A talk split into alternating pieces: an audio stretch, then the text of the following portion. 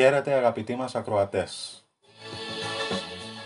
Ή βρισκόσαστε σε ένα ακόμη επίκεντρο, στο μικρόφωνο ο Μάριος Ταμούλης. Το επίκεντρο που σας βάζει στο επίκεντρο της ενημέρωσης.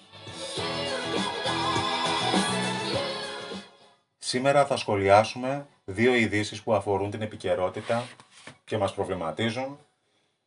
Της, την αύξηση των ε, αντικειμενικών αξιών και την αύξηση του ένφια και οτιδήποτε έχει να κάνει με τη φορολόγηση των ακινήτων.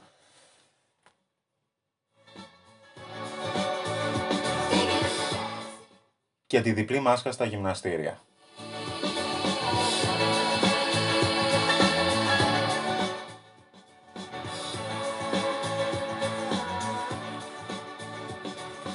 Για την αύξηση που έρχεται στα ακίνητα και με ό,τι αυτό συνεπάγεται, με την αύξηση των αντικειμενικών. Τι αλλαγές έρχονται στην φορολογία των ακινήτων από την αύξηση των νέων αντικειμενικών αξιών; Απαντήσεις από την Ελευθερία Σταυροπούλου, λογίστρια. Λοιπόν, οι αλλαγές που θα γίνουν είναι προφανώς ότι θα αυξηθούν οι αντικειμενικές αξίες των ακινήτων ε, βάσει της νέας νομοθεσίας, ε, βάσει της νέας νομοθεσίας του κράτους, του Υπουργείου βασικά των, του, των, ε, του Υπουργείου Οικονομικών ε, και τι εννοώ με αυτό αύξηση. Περιοχές οι οποίες ήταν υποβαθμισμένες ε, για όλους μας ε, και καταλαβαίνεις τι, τι εννοώ όταν ε, λέω υποβαθμισμένες, θα έχουν μια σχετική μικρή αύξηση ποσοστού. Όπως επίσης και ακίνητα τα οποία ήταν σε καλές περιοχές όπως είναι το κέντρο, όπως είναι το πανόραμα και η καλαμαριά προφανώς και αυτά θα υποστούν μια σχετική αύξηση και αυτά αλλά το τελικό ε, κόστος που θα διαμορφωθεί εξαρτάται πάρα πολύ από το έτος δημιουργίας, ε, το έτος κατασκευής βασικά της ε, ακίνητης, ε, των ακινήτων, την περιοχή και τα πόσα τετραγωνικά μέτρα είναι. Η τιμή διαμορφώνεται βάσει του, του τετραγωνικού μέτρου ε, ε, της κατοικίας και ανάλογα με τα άμα έχεις ας πούμε ένα χωράφι αυτό διαμορφώνεται βάσει στρεμάτων, αναστρέμα.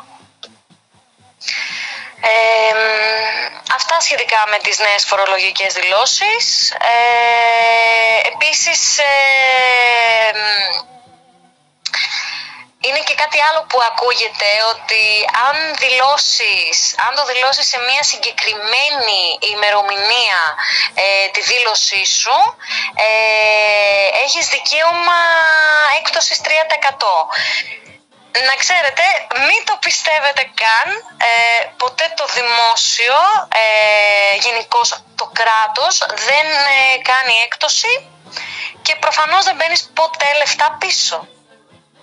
Μάλιστα. Ε, Ενδιαφέρουσα οπότε γενικά, οπότε γενικά δεν ισχύει το ποσοστό το 3%. Είναι τουλάχιστον αστείο όταν σου λέει το κράτος για δικαίωμα έκπτωσης και επιστροφή πόρου. Είναι τουλάχιστον αστείο. Ευχαριστούμε πολύ Ελευθερία για τις δηλώσεις σου. Είναι χρήσιμες. Ευχαριστώ εγώ.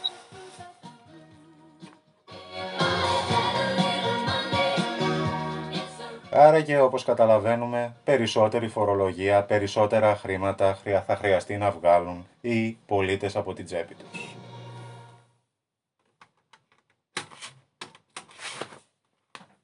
Και τώρα να μιλήσουμε για τη διπλή μάσκα στα γυμναστήρια.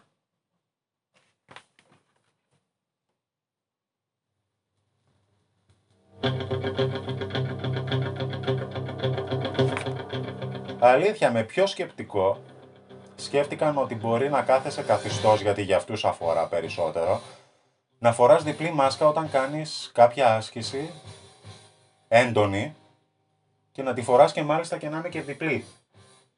Δεν προβλέπεται για αυτούς που κάνουν διάνδρομο για παράδειγμα κάποια όρθια γυμναστική. Και το μεγαλύτερο θέμα και εγώ σαν ποδηλάτης είναι η αναπνοή. Εκεί βρίσκεται δηλαδή όλο το θέμα. Πώς μπορείς να πάρεις αναπνοές να κάνεις τη γυμναστική σου βέβαια με ασφάλεια, αλλά πώς μπορείς να πάρεις σωστές ανασπνοές;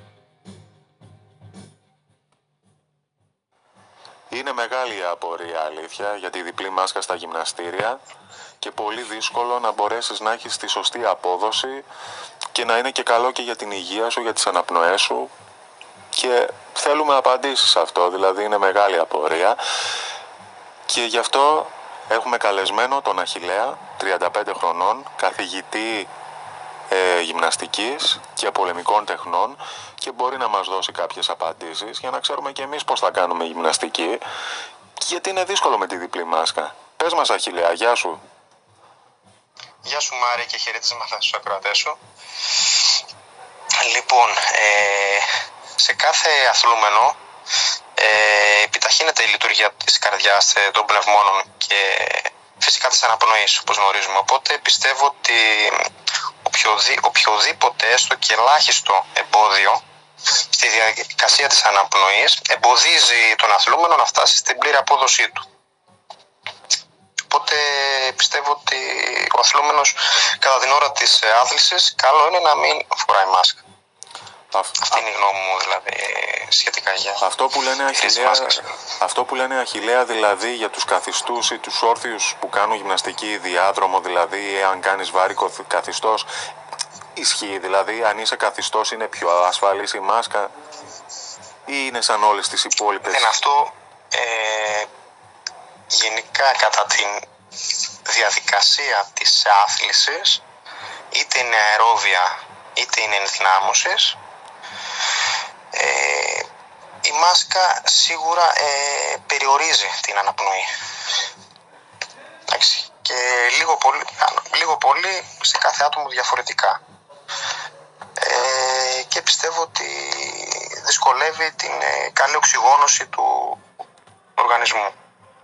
Όμως προφανώς θα πρέπει να δουλέψουν και τα γυμναστήρια με κάποιο τρόπο γιατί ήταν τόσους μήνες κλειστά, δεν γίνεται να μείνουν κι άλλο κλειστά αλλά ουσιαστικά είναι λιγάκι πρακτικά πολύ δύσκολο και ο κόσμος πιστεύεις ότι θα στραφεί στη γυμναστική επειδή είναι και καλοκαίρι στη φύση, γι' αυτό το λόγο θα πάει γυμναστήρια.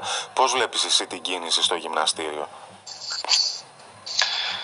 Ε, εντάξει, σίγουρα πολλά άτομα πιστεύω ότι θα εντάξει, ίσως, ε, θα δυσκολευτούν με τη χρήση μάσκας αν ε, τη φοράνε κατά την ώρα της γυμναστικής ε, αλλά, υπάρχουν και, αλλά υπάρχει και ένας σημαντικός αριθμός ατόμων ο οποίος ε, ε, ίσως να μην προσέλθει γιατί θεωρεί ότι ε, δυσκολεύεται η απόδοσή του κατά την ώρα της προπόνησης με τη χρήση μάσκας. Ε,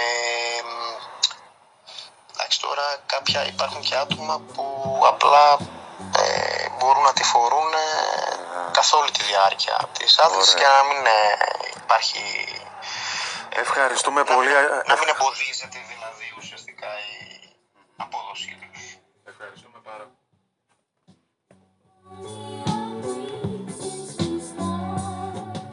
Να παραμείνουμε ασφαλείς, να κάνουμε τη γυμναστική μας, αλλά να προσέχουμε και τις αναπνοές μας.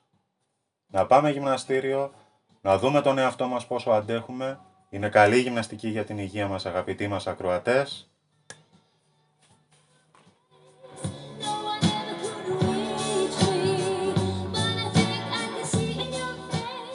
Ευχαριστούμε πολύ αγαπητοί μας ακροατές που ήσασταν σε ένα ακόμη επίκεντρο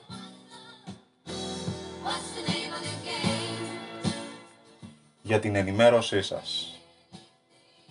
Περιμένουμε μηνύματά σας για προτάσεις σας, για θέματα που θέλετε να ασχοληθούμε, για τις απόψεις σας. Γενικά στείλτε μας ό,τι θέλετε, πείτε μας ό,τι θέλετε, είμαστε δίπλα σας.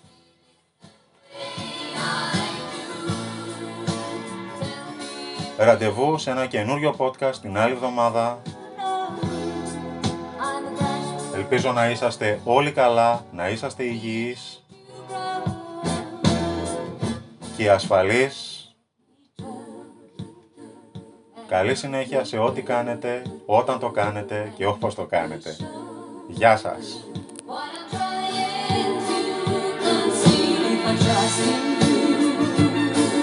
Would you let me